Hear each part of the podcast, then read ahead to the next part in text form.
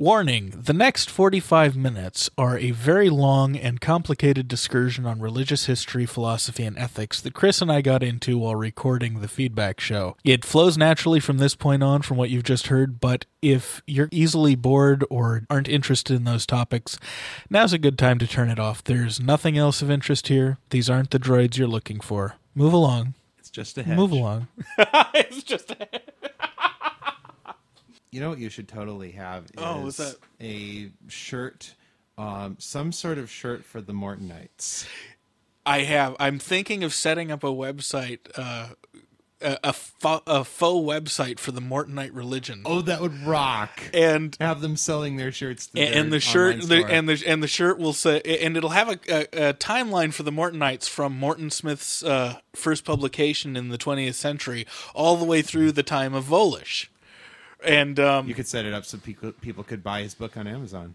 Yeah, I could set it up so people could buy his book on Amazon, and uh, I think the shirt's going to say something like, um, "You know, I have you read the Secret Gospel with the URL or something like that." And don't forget the Bible verse on the back. And the Bible, yes, Mark ten thirty four b. Yes, uh, have you had it, what did you think of that whole thing? I know you, you you're a Christian, so I was afraid that I was going to like like jumping up and down on your toes with that. it's really hard to shock me, and frankly, um, it would be very difficult to do anything more insulting to the spirit of Christianity than what the Western Church has already done to it. Fair enough. Just a little bitter, folks. I don't know if you can tell. Well, I figured all those years growing. My father's a theology professor, and all those years of auditing courses, like on the weekends, they've got to go for something.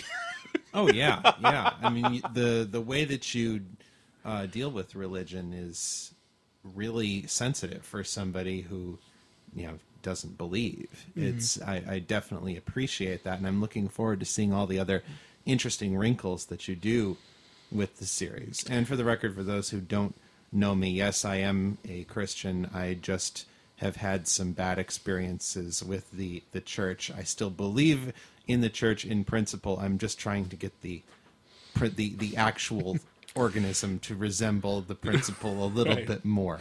yeah, yeah. I've I've got a I've got a funny attitude. I I am I am very an, uh, antipathetic to religion. I don't don't like it very much. I think it's a very destructive force in the abstract, but I don't think that um, just saying that encompasses what it does. And as a social phenomenon, it's fascinating.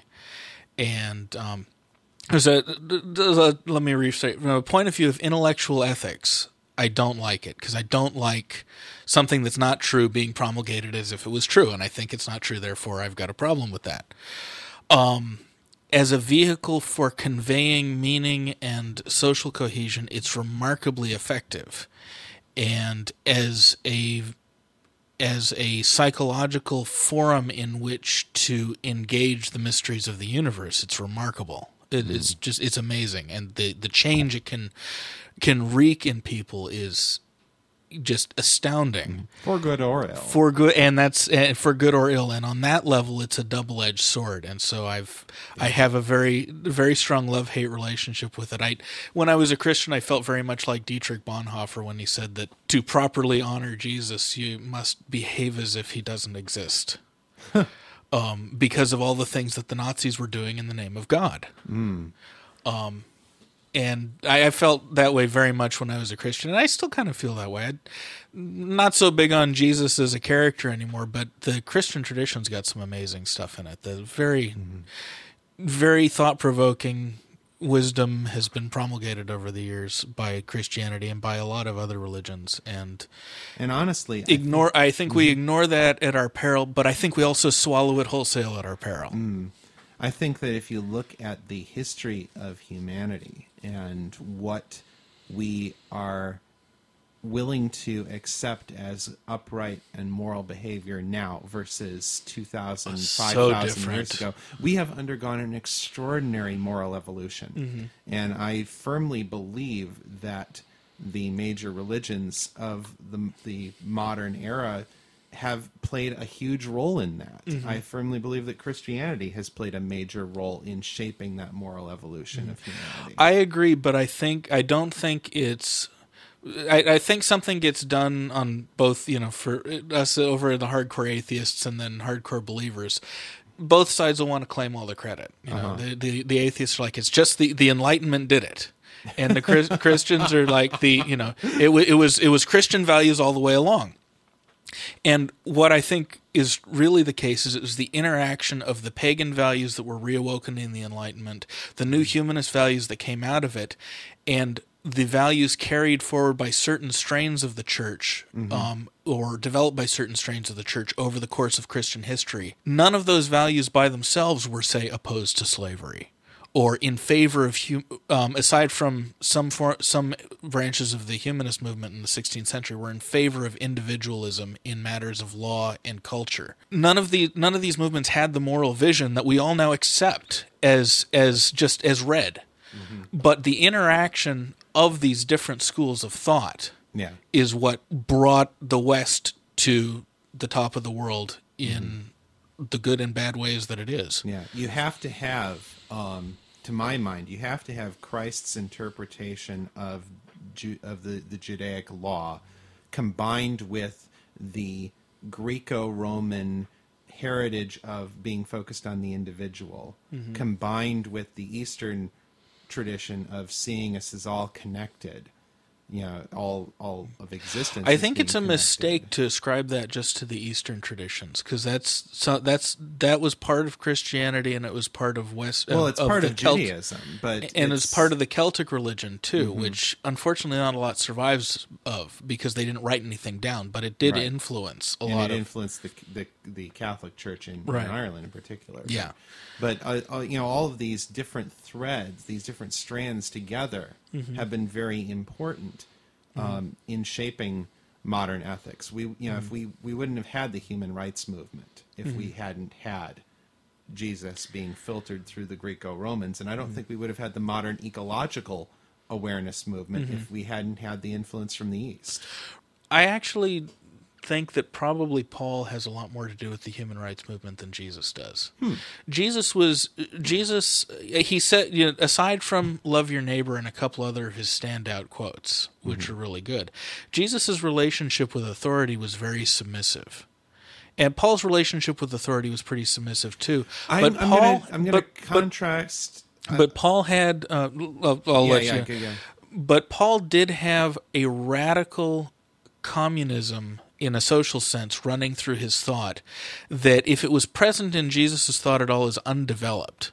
Paul developed it very well, and it's that radical sense of brotherhood that um, feeds into um, the sense of individualism coming out of the Enlightenment that I think combining those things gives you the human rights movement.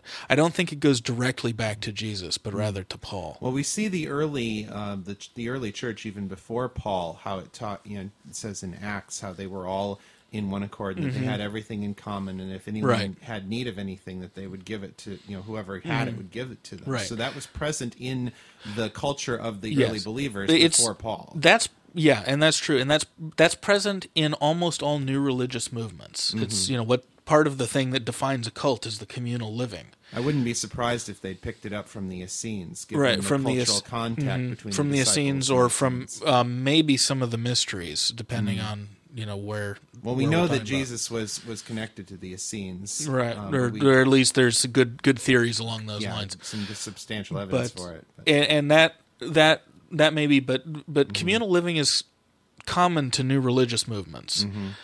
But what Paul did that a lot of new religious movements never did before him, and a lot of them haven't done since, is he documented writing the letters that got preserved that he did documented that stage of the cultural growth of the church and turned it from what would normally be a passing phase in the social development of religion into the ideal to which Christians have haltingly aspired since then. And I think the fact that Paul wrote it down had is what had the greatest influence. Yeah. As, as far as Jesus and his relationship to authority, um, the whole Sermon on the Mount is just woven through with advice for passive resistance, um, which to me is not submission to Mm-hmm. Well, authority. It is. yeah. I mean, you, I, I think I think it's passive resistance if you're looking at it through the lens of Gandhi. I think Gan- Gandhi Mm-hmm. formulated passive resistance, but I don't think you can get there just with Jesus. I think I think you can because if you if you understand what the context for the things that he said, like when he talks about um, turning the other cheek, that was a very specific reference to the the fact that when a person um, was backhanded by a Roman soldier, they would be struck across the left cheek, Right. Because the Roman would strike with their right hand, and so turning the right cheek to them.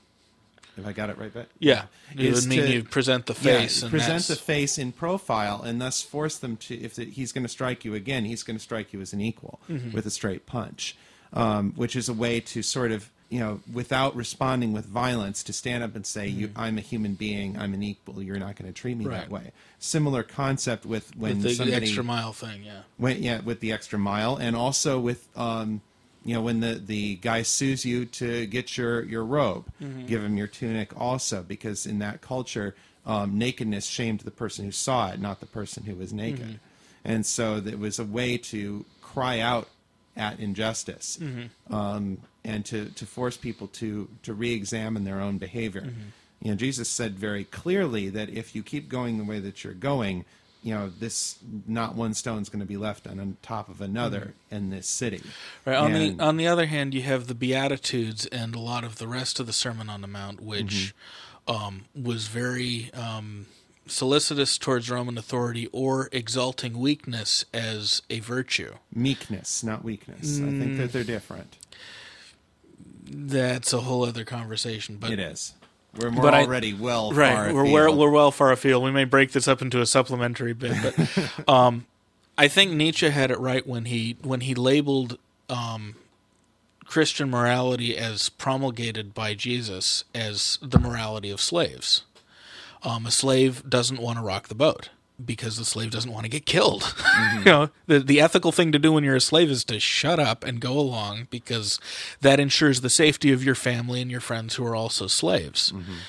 Um, whereas the morality of a master is much more um, self-asserting, and you can be a master and practice benevolence and compassion and goodness and loving your neighbor as yourself from a position of strength, or you can be a slave and practice them from a position of weakness. Um, but I think Nietzsche was right that practicing those things from a position of strength is morally superior, and practicing them from a position of weakness leads only to the promulgation of evil in the world. Not sure I followed that. Mm. but- was it uh, Jefferson said the only thing necessary for evil to succeed is for good men to do nothing. Um, goodness, and part of this, granted, is filtering through the Catholic filter, which was big on weakness. Period. Total submission before God, just like Islam is. Um, you know, and the Catholic Church in the Middle Ages was very against the body, against the things of this world, except for the people in power. Yeah, And- Mm-hmm. I mean the whole Neoplatonism. When Neoplatonism got in, infected the church, I think it Starts as early as Paul. Of, yeah, it screwed up a lot of things. but um, the you have 1500 years of christian history a thousand of which the church is in power where you know the church starts out among the slaves and then when the church comes into power it still perpetuates the the attitudes of slaves and very little happens in the way of cultural development and progress. It's when the virtues that christianity championed ch- charity, um, peacefulness, and that sort of thing got ran headlong into the enlightenment values of self-actualization that you got something that I don't think you've ever seen before on the planet which is the notion of someone who is in strength who is good because he will choose to refrain from using that strength against another person. Um, the the um, that conversation in Schindler's List when Schindler said was talking to Goeth about the difference between you know it's just to kill a Jew who's misbehaved because he's broken the law and the pun- the punishment is death.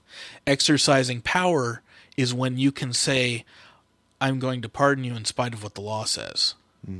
And I think it's the the when Christian values of um, when the Christian values of the slave run into the Enlightenment values of the master, that you get the possibility of what we now call moral goodness, where it's morally suspect to be weak, but it's also morally suspect to be cruel.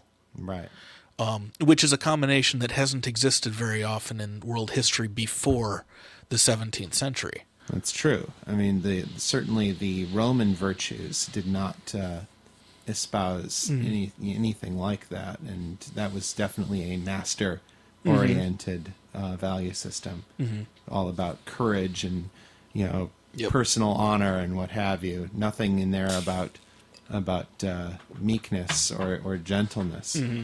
You know, the the uh, I forget who first said it, but the idea of chivalry was that a man should be fierce on the field of battle and that he should be mild at home, and that he should be able to turn off the violence mm-hmm. and to treat those in his care with gentleness, mm-hmm. whether that be their own family or whether that be the, the serfs mm-hmm. working under them. But that there was this Yeah. concept of, of gentility. Right. And there were there were voices in the Greek and Roman civilization that espoused that kind of thing, but they never got a lot of traction. Right. Anyway, that was a long discursion. but very interesting. See, this is why I love talking to Dan, folks, because we go on these these fascinating little journeys through through history and philosophy and all that good stuff. and likewise.